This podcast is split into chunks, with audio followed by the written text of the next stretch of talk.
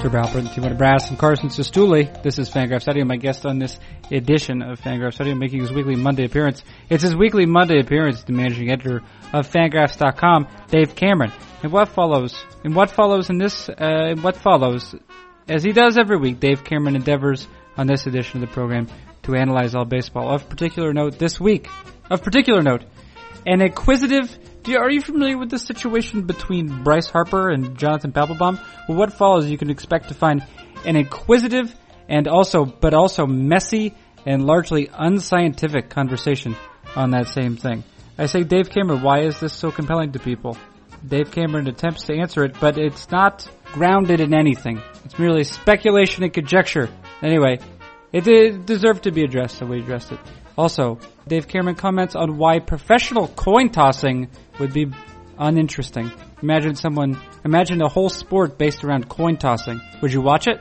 Maybe you would, but pro- probably not. Depends how you define the rules. Anyway, uh, also uh, to be found in this edition of the program, uh, why Dave Cameron doesn't care for other episodes of Fangraphs Audio. Interesting. You know, I didn't really enjoy the conversation that was going on. It is Fangraphs Audio. It does feature Dave Cameron. It's going to begin shortly, but it's not going to begin for I'm able to sing the praises of Draft. Draft, what is Draft? The Draft is an application available by means both of uh, the App Store for, for the iOS operating system and also for the Android operating system, a sort of program, sort of application you would get from Google Play or other things like Google Play Draft is a, an application. It's a if you're familiar with FanDuel, for example, or familiar with DraftKings, you know these are daily fantasy sports games. Draft is that same sort of thing, except it is the first of these daily uh, f- uh, fantasy sports games available exclusively for mobile devices. It's simple, maybe too simple, but it's simple. What you do is you find uh, someone who is either a stranger or a friend of yours who is already part of the draft universe. You conduct a snake draft, each selecting five players. They accrue fantasy points. One of you wins. Would you like to select? Would you like to wager on it? You can do it with American currency and no other sort of currency. Don't even think about it. Just American currency. But allow me, allow me to tell you one reason why I like it. Uh, this this evening, I accepted a challenge from a, a listener. I assume a listener whose username on draft is W a Studio P Good, which I believe is a reference to Williams Williams Studio, a catching prospect in the Philly system and P good meaning pretty good. That's what the kids say. It's also what Kiley McDaniel says on uh, his edition of the podcast. And we had a nice conversation. It was, it was just a pleasant person. I am going to assume it's a young man or a younger man because 18 to 34 is our demographic. 18 to 34 young men. If it's not, I apologize. But it doesn't matter, is the point. Two humans having a brief dialogue in a world that is typically frightening and very frightening. That is the sort of thing I, that is the sort of thing the draft promises you is shelter from from a world that is too scary for us to live in. A probably less ambitious promise is that uh, you can at least pass the evening without staying uh, without uh, harassing an animal or something like that. I don't know what people do. Anyway, it's draft. It's a draft app. It's available on, uh, like I said, the app, the App Store or Google Play. You can play it. You can challenge me if you would like to. There's a link at the post for which at which this uh, edition of the podcast appears. Okay, that has been a message from the sponsor. I've already told you about the guest, but I'll say it again. I guess it's uh, it, it, it is Fangraphs Audio. It does feature Dave Cameron, and it begins, it begins, it begins right now.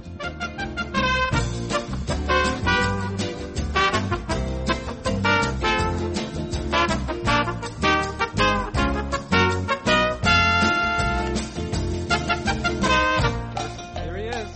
Hey, There's Dave Cameron. um, here I am. What's that you got there in the background? That would be a screaming baby. Oh, do you know? Are you uh, related to that baby? I am by, yeah, I believe so. Would you say that the the baby shares roughly half of your genetic material, or I should say, no, that's not what I mean. Roughly half of its genetic material is your genetic material as well. Yeah, I think the part that is screaming right now would be my wife's. Oh, really? Yeah, this is her. when he when he's happy, that's me. Oh, And is then it? When he's grumpy, it's her. okay. Have you uh, have you brought these observations to your wife's attention? Yeah, she thinks I'm uh stupid. Yeah. Well, you know, uh, we all have different opinions, I guess. Yeah, I mean, I think uh the baby certainly has his own opinion about things. and is not reluctant to share those opinions. No, that's right. He is. Uh, he's a hot take baby. yeah, I think most babies they have a lot of hot takes, Yeah. and uh, well, a lot of them what they some of- uh, I guess some of it's just general discomfort. There's a lot of pro, there's a lot of uh, pro- protesting. Yeah, it's funny how they uh their moods can change so fast. They go from like really happy to like randomly angry and you don't know why. And then and then back again. It like sometimes the like intense anger and hatred lasts like 12 seconds. Right. That's why babies make up roughly 99% of internet commenters. Ah, yeah. There there's a striking similarity Yeah. in the way they view the world. Yeah. Um, can I ask you? I'm going to ask you about a. Uh, I'm not. I'm not looking for a hot take, but I am interested in uh, at least uh, scratching the surface of uh, human psychology with you Okay. briefly. Sure. Oh, wait. We brought. We discussed this last week. It's not uncommon for uh, for us in the the interdisciplinary field called sabermetrics uh, to utilize uh, utilize work from other fields and apply it to baseball. The um, the contretemps, I believe I'm allowed to use the word contretemps right now. The kerfuffle between uh, um, Jonathan Papelbon and Bryce Harper. Yeah. It's a thing that happened. Yeah, right. It's a thing that happened, and it is it's compelling. Even if you don't, even if your rational mind says, "I don't care," and I and and uh, too much is being made of it, there's something that's deeply compelling about that course of events. Uh yeah, uh, you don't generally see players choke out their teammates on the bench. Right, and so that's part of. I guess what any, I guess the violence, uh, the the violent part of it, the violence part of it, is that's part of it. That's compelling. Do humans? Do you think would it be fair to say, especially if you see strangers? Do you like to see strangers fighting? Generally, Uh, uh, not really. I'm not really into like MMA and boxing and Okay. you know the Coliseum. Like these aren't really my kinds of sports generally. you're not into the Colosseum. Yeah, you know, uh, gladiation. You're not into gladiation. yeah, not not my thing. You're not in. All right. You're not. So you're not. You don't particularly care for violence. But do you agree? Uh, what do you think it's possible to say that that's part of what's what is drawing attention to it? Uh, so I think the violence is what makes this one notable because, I mean, it's not that unusual for teammates to have like a flap on the bench, but usually it's like someone just throws a water cooler or spikes their glove or something and then someone else yells at them and tells them to stop acting like a baby, uh, like my baby right now. Yeah. And, uh, and then that's the end of it. And we're just like, oh, you know, there's a, some teammate disagreement, uh, you know, and it's not really big news. This time, I think it's, it's news because one, Papelbon choked out Bryce Harper, and because it's Jonathan Papelbon and Bryce Harper, right? So you have like the presumptive NL MVP and maybe the best player in baseball right now, uh, and you know, one of the most loud, um, yeah, loud, I think is the best word for Jonathan Papelbon, uh, prominent, uh, loudmouths in the game. So these are two big personalities and two guys who are, you know, newsworthy, uh, individuals going at it. And then the physicality, I think, uh, is kind of what separates it from most of the other, uh, and then also perhaps the the degree to which it might uh, uh, it it fits very nicely into the narrative that the Nationals has essentially created for themselves by losing so much.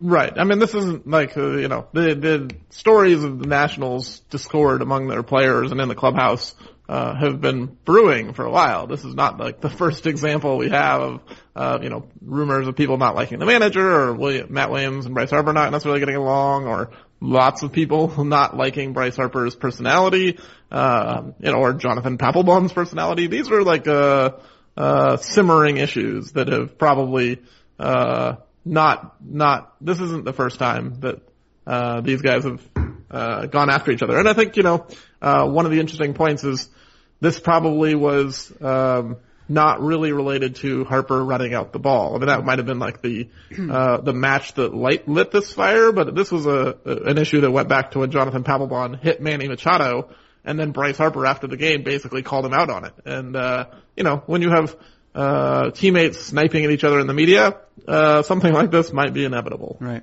Do you um uh, I suppose the other aspect of it or here's a, here's a question, right?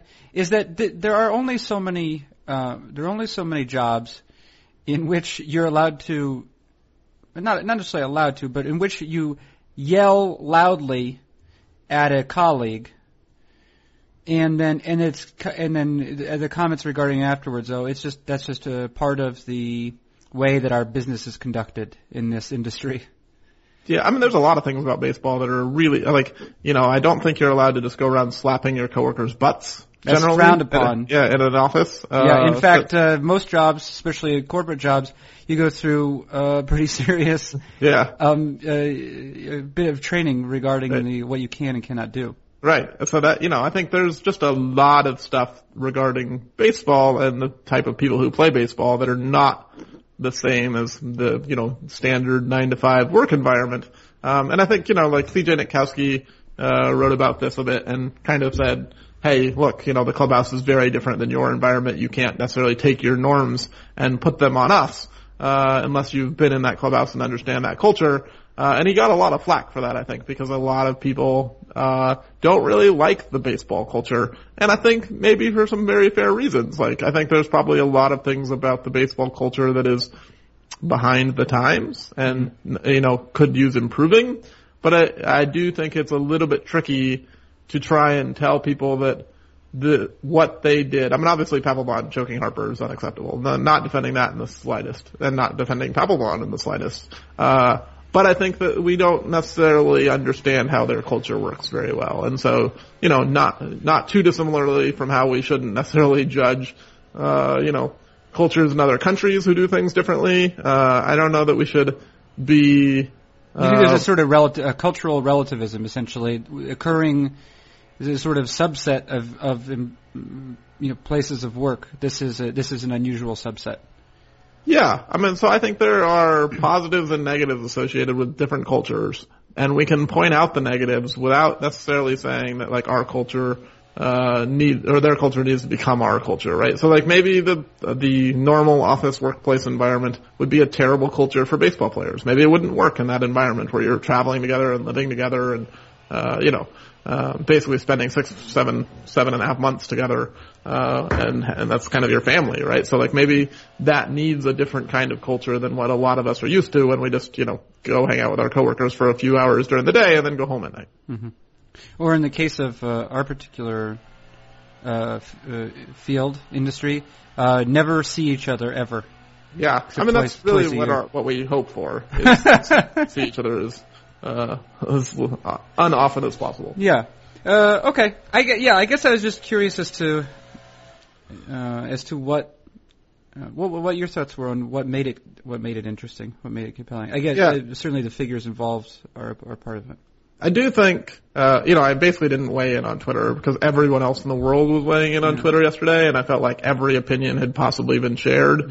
Um, and I just, you know, didn't really enjoy the conversation that was going on, so I kind of stayed out of it. But I will say, you know, I don't know a ton of baseball players, but I do know a few.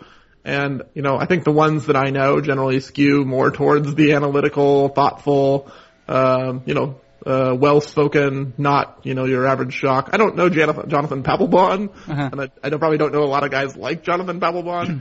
uh, but, you know, the ones that I talked to, uh, they actually kind of didn't think this was that big a deal, and they were certainly not as outraged by it as kind of the public was. Uh, obviously the physical assault, everybody agrees that's wrong.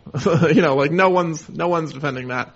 But I do think like, um, in talking to them and kind of hearing the explanation of like, hey, look, you know, Papelbon, uh, thought he was basically, uh, the, the assertion is anyway, at least from the player's perspective, Papelbon thought he was standing up for Max Scherzer when he went after Machado because Machado kind of pimped a home run off Scherzer, and Papelbon thought he was being a good teammate by kind of defending his guy.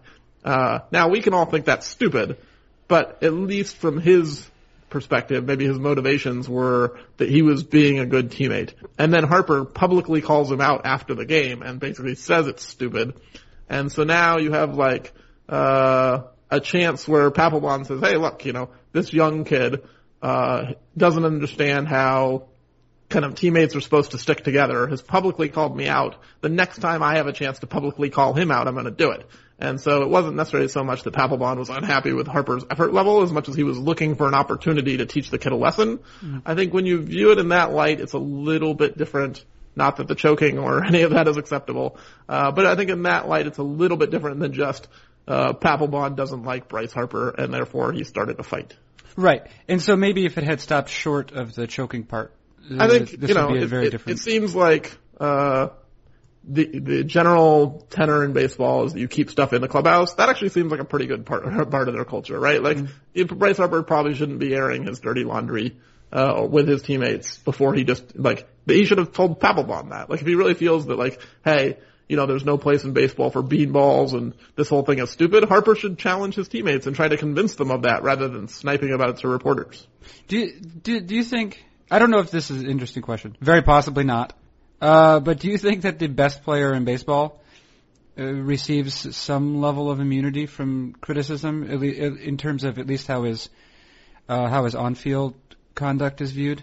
He does, but he shouldn't. I think this is one of the areas where I'm going to disagree with most of baseball Twitter or base, the, you know, kind of a community of fans that we're part of at Fangraphs is that like, for me, the fact that like Barry Bonds was really good at hitting home runs doesn't really excuse the fact that Barry Bonds was a colossal jerk by basically every person who ever hung out with him. Uh, and you know, like Bryce Harper is great at baseball, but I don't know why that means that we have to defend Bryce Harper's personality or uh, you know, demeanor or, you know, any of the things that aren't Bryce Harper hitting fastballs. Uh, it seems like baseball, the kind of the sabermetric baseball fan, uh, and this is obviously a broad generalization, not everybody feels this way, but it seems like we are quick to defend players who are good, uh, you know, whenever they get into any kind of confrontation with someone who is less good. And so, you know, Jonathan Papelbon, is not as good as Bryce Harper. and so we take Bryce Harper's side. Uh, obviously Papelbon was wrong. Again, not defending Papelbon. But I, I mean, I, I wonder, uh, why we're so quick to defend players who are good at playing baseball for things that aren't playing baseball. Right. Um, that's fine. A bit of uh, speculative conversation on on on this encounter, but uh, you know, it it ha- had. Let's see, things. It's an appealing thing. It, it appeals to a lot of people, or it's compelling for a lot of people. Things that are compelling to a lot of people, I guess, are sort of inherently interesting. At least understand what exactly is sort of uh, resonating with everyone. And so we've discussed it briefly, not very scientifically, but we did it, Cameron. Hooray for us. Yeah, hooray for us. Uh, let's actually let's um, let's remain briefly with Harper and uh, and uh, and the Nationals. Um, you were you were recently uh, you recently wrote a post called "The Role of Context in Determining the Best," um, and in, I think in some ways was it uh, it was an extension, yes, of a piece that uh, that Dave Studeman wrote for the Hardball Times. Yeah, I would, a follow up maybe. Right. And in Yeah. both cases, so here, he, here's what I'll say. I extracted from it is what, what I think is a uh, a uh, point, a rich point that that uh, was taken from both of them, around sort of around both pieces um, revolve. Bryce Harper he clearly has the best. Uh, he has the best of all of the, the offensive numbers, and um, even when you account for the fact that he plays mostly corner outfield, he's still the best player in the league in terms of producing wins. Right? Yeah. Yeah. Um, uh, and we should say he's playing for a team in the Nationals that has done a number of things that typically lead to wins, except they have come in kind of the wrong order. Right. Right.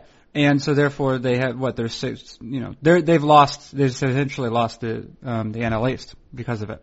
Yeah, right. I think the the Nationals and Mets actually have very similar uh, context neutral numbers, but we don't care about that when handing out the division title. So the Mets are already celebrating their division championship, even though I think by like run differential they're still not that far ahead of the Mets Right. or that, that far ahead of the Nationals. Nationals, right. And so, and so that's obviously because wins are very important. Right. Um, uh, that's that's something we consider when we consider uh, what is and what is not the best team.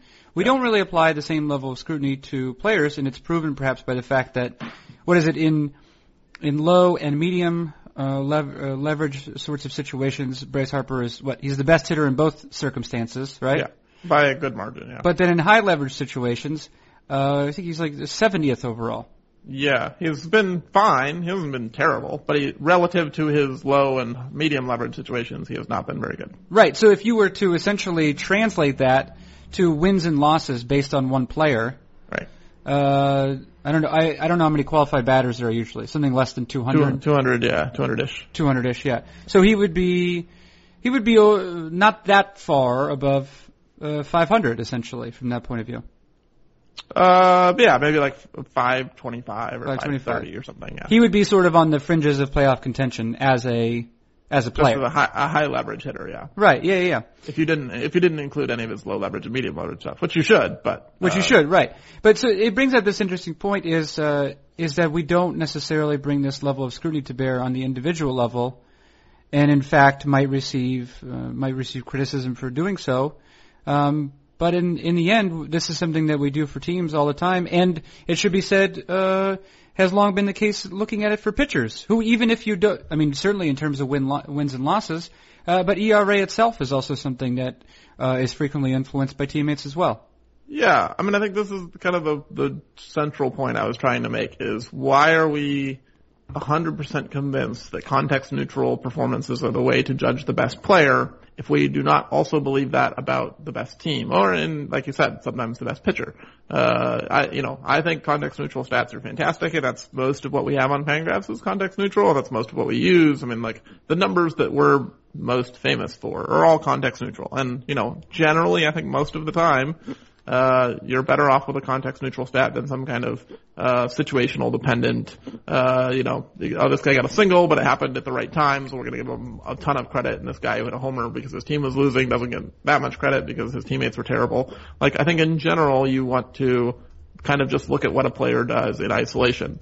But I don't know that awards time is actually like the right time to do it because I think in every other aspect when we're evaluating who the best team is or the best whatever, we include context and we say, you know what? At the end of the day, the results are all that matters. And we have, you know, we basically are on the other side of this with uh, the pitching side where tons of people still want to use ERA and they're like, you know, that's fine. You can use your context neutral FIP all you want and say what should have happened if you had gotten different distributions, but all that really matters is runs allowed. But then if you try and apply that same concept to hitting, people freak out and I don't really know why. Well, it's probably just because uh, it probably has.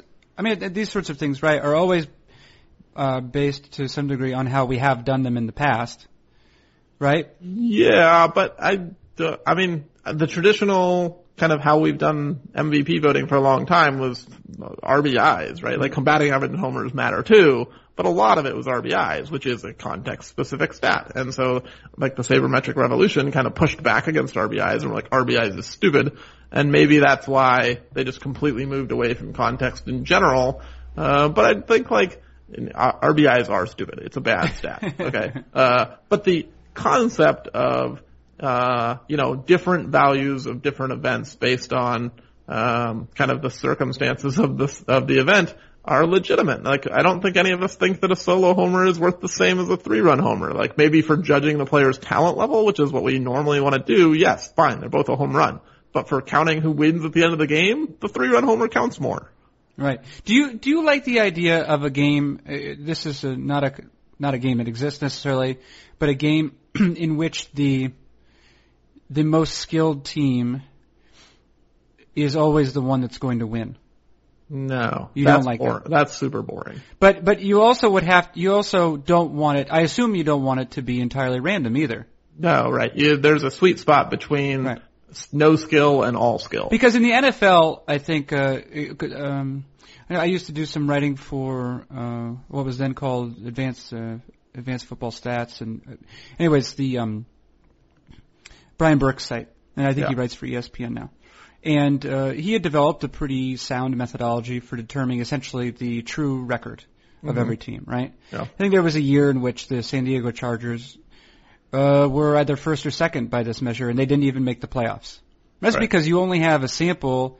I mean, however you want to divide up the sample, 16 games, or you know, however many plays you're able to execute during those during those 16 games. But there's going to be quite a bit of, of variance, and you only need like two or three games uh, wins of variance in order to render an elite team, uh, you know, a non-playoff club. Right.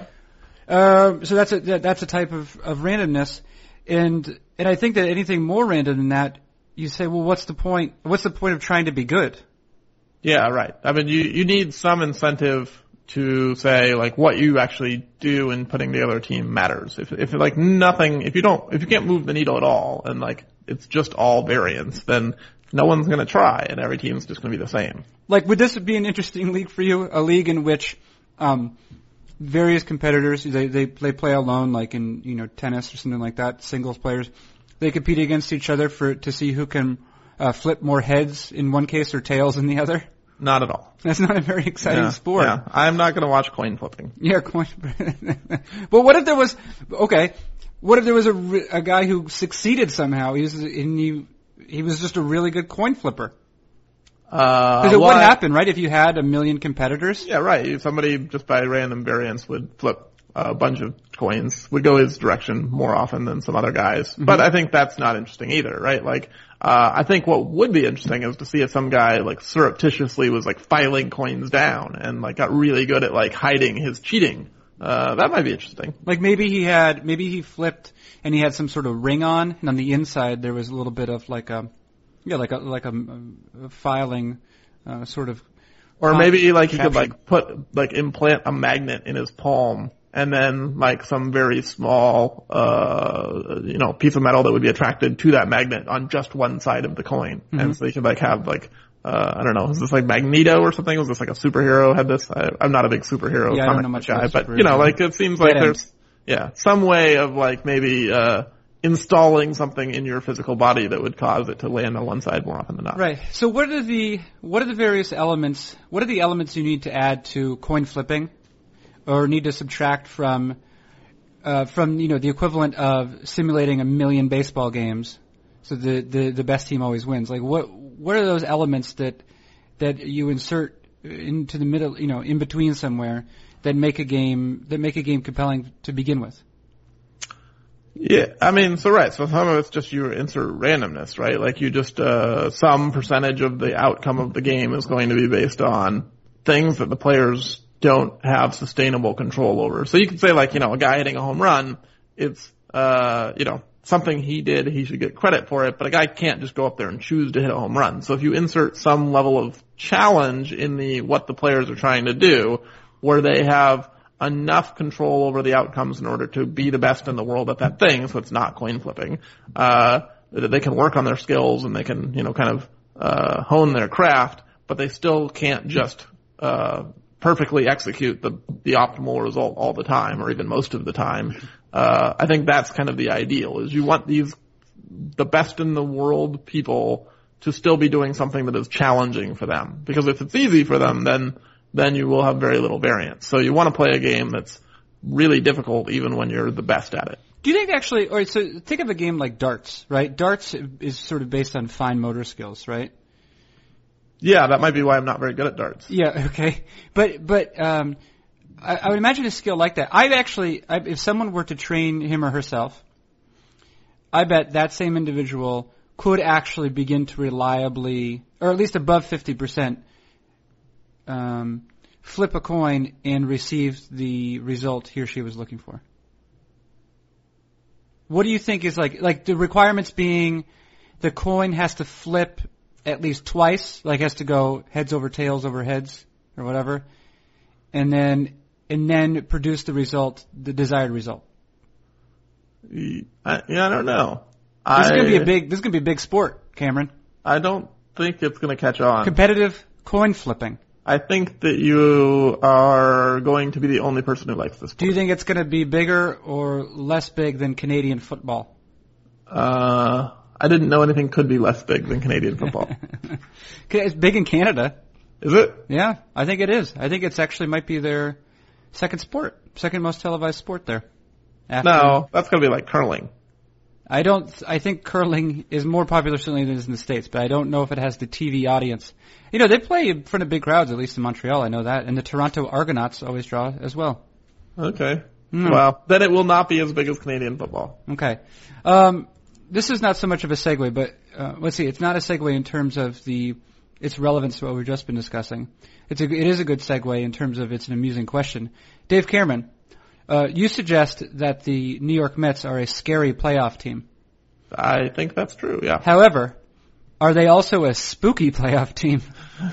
well, they are going to play in October. Uh, Yeah. This is the month to be spooked. Yeah. Uh, I think, um, No, I would not call them spooky. I think they are uh, upfront in the way they scare you. They are much more like chainsaw murderer coming at you, uh, you know, at 100 miles an hour than some guy hiding behind the corner ready to like pop out. Like you, you're gonna see the Mets coming because Right. they throw really hard and their strengths are pretty obvious. They threw really hard. They have good. They have good starting pitchers. They have four, well, at least three and maybe four very good starting pitchers. Is the question mark Steven Matz? Yeah, he's the question mark. Because I think he's a guy who's what, like six or seven major league starts and uh, has questionable health and uh, is uh, maybe not quite at the same level in terms of strikeouts as the other guys. Wh- When do Etsy? At what point in the playoffs do you have to employ a four starter? When does that happen? Well, first round, really. I mean, like unless you're going to pitch your number one guy on short rest, which I can't imagine the Mets are going to do given the young uh, starters they have, uh, you have to use four starters in the first round. Okay. So you could see Steven Matz as, uh, uh, well, probably will see Steven Matz as early as the first round. Uh, especially because I think they said they're only going to pitch Matt Harvey once per series. Uh, you might actually see Steven Matz twice. Harvey might actually get the number four starter role if they're going to stick to that. They, you know, they flip flopped on this Matt Harvey workload thing enough times that who knows what they're actually going to do. But if the goal is to only pitch Matt Harvey once per series, then he would be the fourth starter, and you would go probably Degrom, Syndergaard, Matz in game one, two, three. We know that the uh, we've looked we've looked at this before and noted that starting pitchers are probably less important in the playoffs than they are in the regular season uh, because you can you can go to your bullpen much more quickly in the in the playoffs. Um, and yet you point to the Mets. One of their great strengths is having a strong starting rotation. Yeah. Well, how do those how do those two statements how do they relate to each other? So I think it's not true that your starting rotation is less important in the postseason. It's uh, your number four and absolutely your number five starter is basically useless unless he can move to the bullpen and be an asset there. Uh, but the front end of your rotation is actually probably more valuable because you can allocate more innings, especially to a guy who's starting uh, twice in a five game series. Like that guy is very important. The guy who's going to pitch 40% of your games uh, way more important than he is in the regular season. But the guys who are just going to start once per series in a five game series, uh, especially or once in a seven game series, that guy really is, you know, only making 14% of the starts now instead, and he's probably going to get pulled after five innings most likely. So he's pitching a much lower percentage of innings. So the back end of the rotation is not nearly as important, which is maybe one of the things that you could argue, uh, works against the Mets a little bit is like they have three and maybe four very good starting pitchers.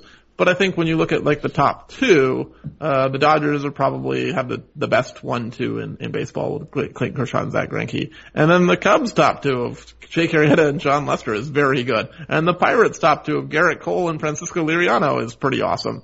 Uh, so, you know, it's not that the Mets have a huge advantage in the front, which is where the, the advantage really matters. Their advantage really is that they have more good starters than everybody else. Uh, and you could, I think, effectively argue that that that advantage is diminished in a playoff series versus a um, kind of a seven game or a, a 162 game regular season. Uh, but it still certainly helps. Are you saying? Did I hear you say that the Mets are not as well endowed in the front? Is that the point that you just made? That's not at all what I said. that might have been what you heard, but that's not what I think said. that's what you said. no, not at I all. think it's that they don't have as much in the front, and I, you know, that's fine, Dave Cameron. If you want to, if you want to bring this program off the rails, I, I mean, I'm not going to let you though. I'm not going to let you. Um, I wanted to just a quick aside. This is uh, this is not at all a. Uh, a, uh, this is not at all a valuable observation, but it is a it is a true one. Jake Arrieta, watching him pitch is a true delight. He's amazing. His what is that cutter? He throws a cutter at like like 89 90 and 92 yeah. or something. That that like 91 mile an hour cutter diving kind of off the outside edge to, Yeah. to right-handed batters is just so unfair. Like I literally have no idea how they hit that It has so much movement relative to the velocity. It's like basically a slider, but uh, you know, doesn't move as much as his actual breaking ball. Yeah. Uh, which he throws at like 78 or something. Uh, so it's not, I guess, technically a slider. I think he actually does call it a cut fastball, but it's, uh, you know, it's The- a- I mean, the result, it does, yeah. you know, From a hitter's perspective, it might as well. You might as well call it a slider, except it's like 90 or 91. It is a that is a rough pitch. yeah, that should not, that's not something you expect to come out of a starter's hand. Right. Especially with command. I Right. mean, like he is very good at spotting that pitch on the outer half and having it end up outside the batter's box. And like, if you if it looks like a fastball and it's starting over the plate, eh, you basically have to swing. Uh, and then it's not there anymore. Like I watching Jake Arrieta pitch, it is pretty clear that this guy is not a fluke. Yeah. Well, and also um, he he has the, this. He'll, he could throw like a backup. I don't know if he throws a two seamer per se, but he could throw sort of a a, a backup pit, you know, a backdoor fastball to to pitchers off of the off of the cutter because you're so you say, well, what's what's the break going to be on this? But then so, you know some of those pitches back up back onto the plate. Yeah. He's, he's good. He's really uh, good. Jake, Jake Arrieta, uh, you know, I think we've talked, I've talked about this a lot last week. I have an NL Cy Young vote. Uh, when I was watching the Sunday night telecast, he, you know, he hit a home run and he was throwing a perfect game. And I turned to my friend who I was watching the game with and I was like, if he hits another home run, cause he hit one that was caught against the wall. Was like, if, he- if he hits a second home run and throws a perfect game, that's it. I'm voting for him. Like that's the decider. Like, he, like you, you, that's the kind of game that, you know, like I don't know if we've ever had, uh, a more valuable performance in baseball history than a perfect game with two homers, right? Like that might have been the best single game performance of all time. And I would have been like, all right, fine, I'm just going to cast my ballot now. But Yeah. then the ball was caught at the warning track and he didn't get a perfect game. We're going to. Uh, I mean, we're. Uh, um, let's see who wrote about the Pirates today. Craig Edwards wrote about the Pirates today uh, Yeah. in, in Gerrit Cole's place, and Garrett Cole also not shabby. Yeah, that that matchup next week, uh, Arrieta Cole with the season on the line of two excellent teams. That's, I mean, who knows how it's actually going to play out, but on paper, that's the best baseball game of the year. That's going to be better than anything the World Series gives us. Like that might be the best baseball game we've seen in a long time. You think it'd be better, best thing in the World Series? What if it's? I mean, what if it's Kershaw versus? Uh, wait, let me see. Kershaw versus. Well, you might be right. Oh, David Kershaw Price, versus. Kershaw versus Hamels. That could be uh, potentially interesting. uh, Kershaw Price would be the the game you're looking for. Kershaw. Price or Kershaw Keuchel.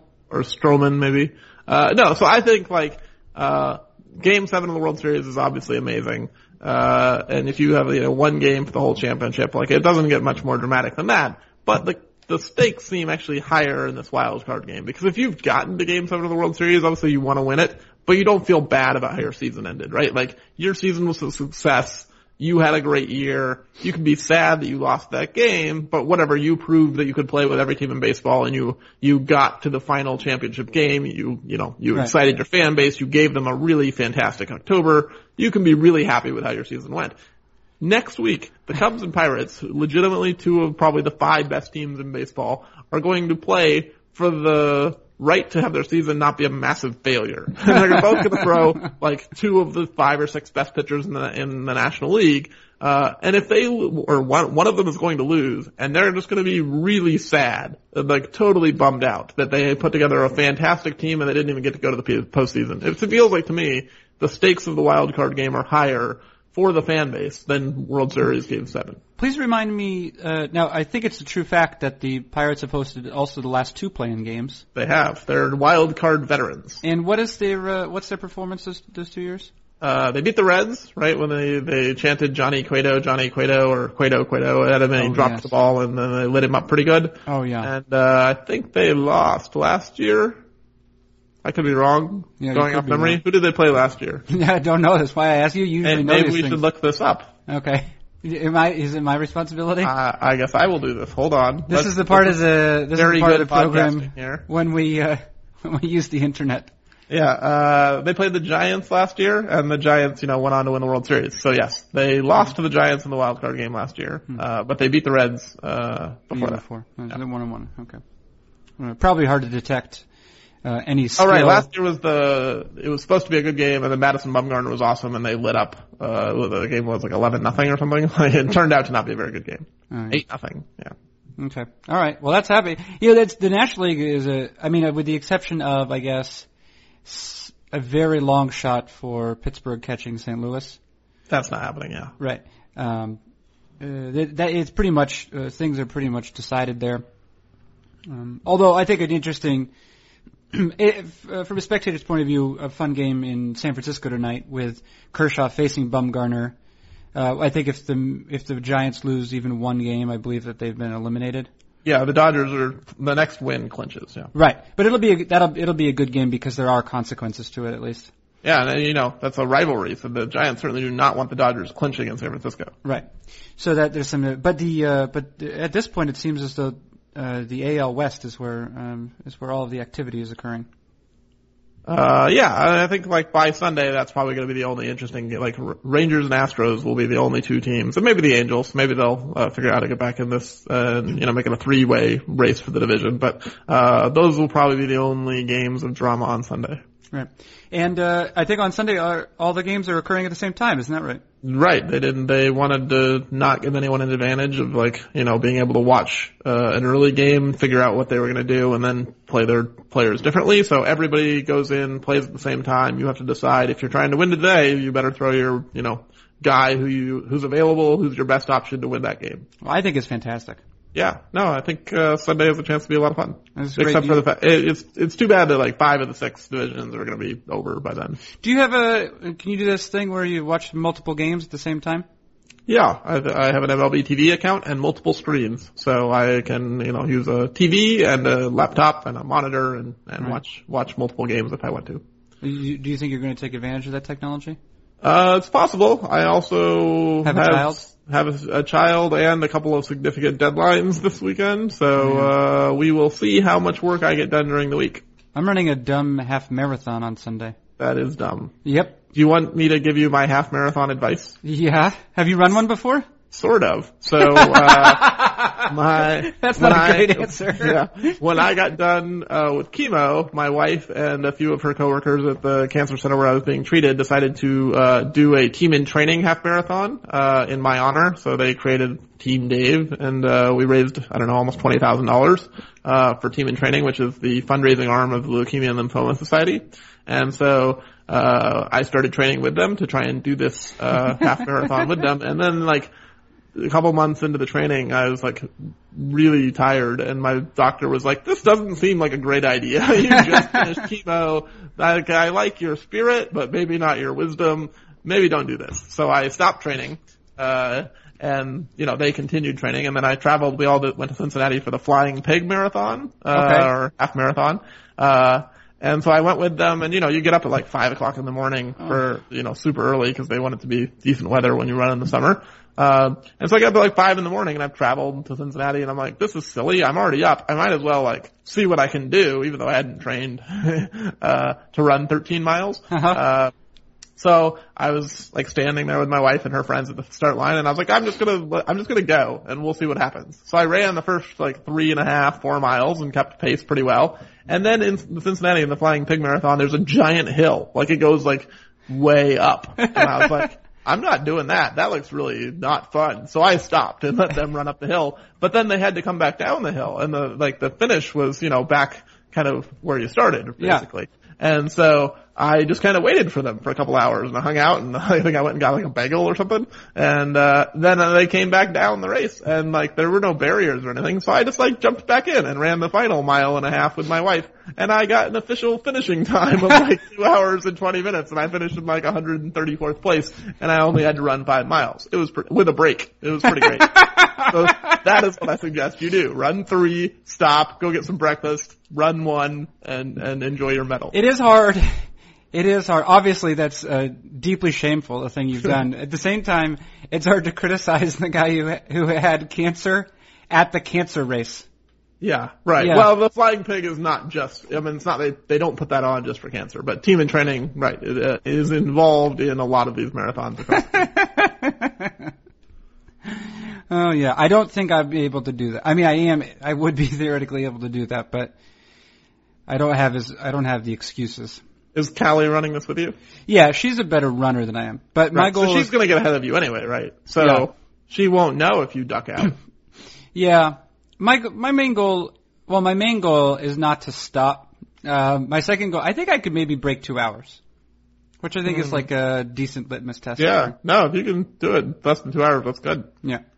That's that's the pace with which I've been experimenting. Yeah, it's like a nine minute mile for, for a couple hours. Yeah, yeah. We'll see what happens. Yeah. Okay. Well, best of luck to you. And then we're going to uh, it's in Portland, Maine, and then we're going to go out to Central Provisions, which is a which is a nice restaurant in Portland, Maine. And uh, we're uh, David Appelman, who is our boss. Uh, it was his favorite restaurant when he visited Portland, Maine this summer.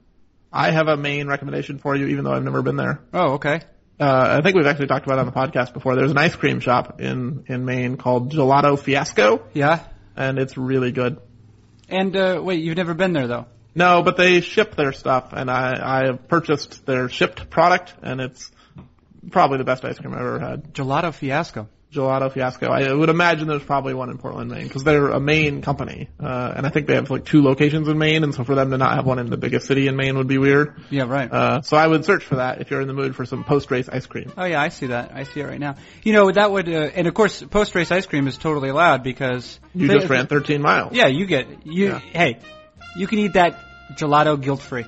Yeah, absolutely. Yeah, yeah. Yeah. All right. Well, this is good. Uh, you've uh, fulfilled your obligation to the podcast, Dave Cameron. Hooray for me. All right. Uh, I should say, what should I say? I say uh, thank you. You're welcome. And then I say that has been Dave Cameron, managing editor of Fangraphs.com. I'm Carson Cistulli. This has been Fangraphs Audio.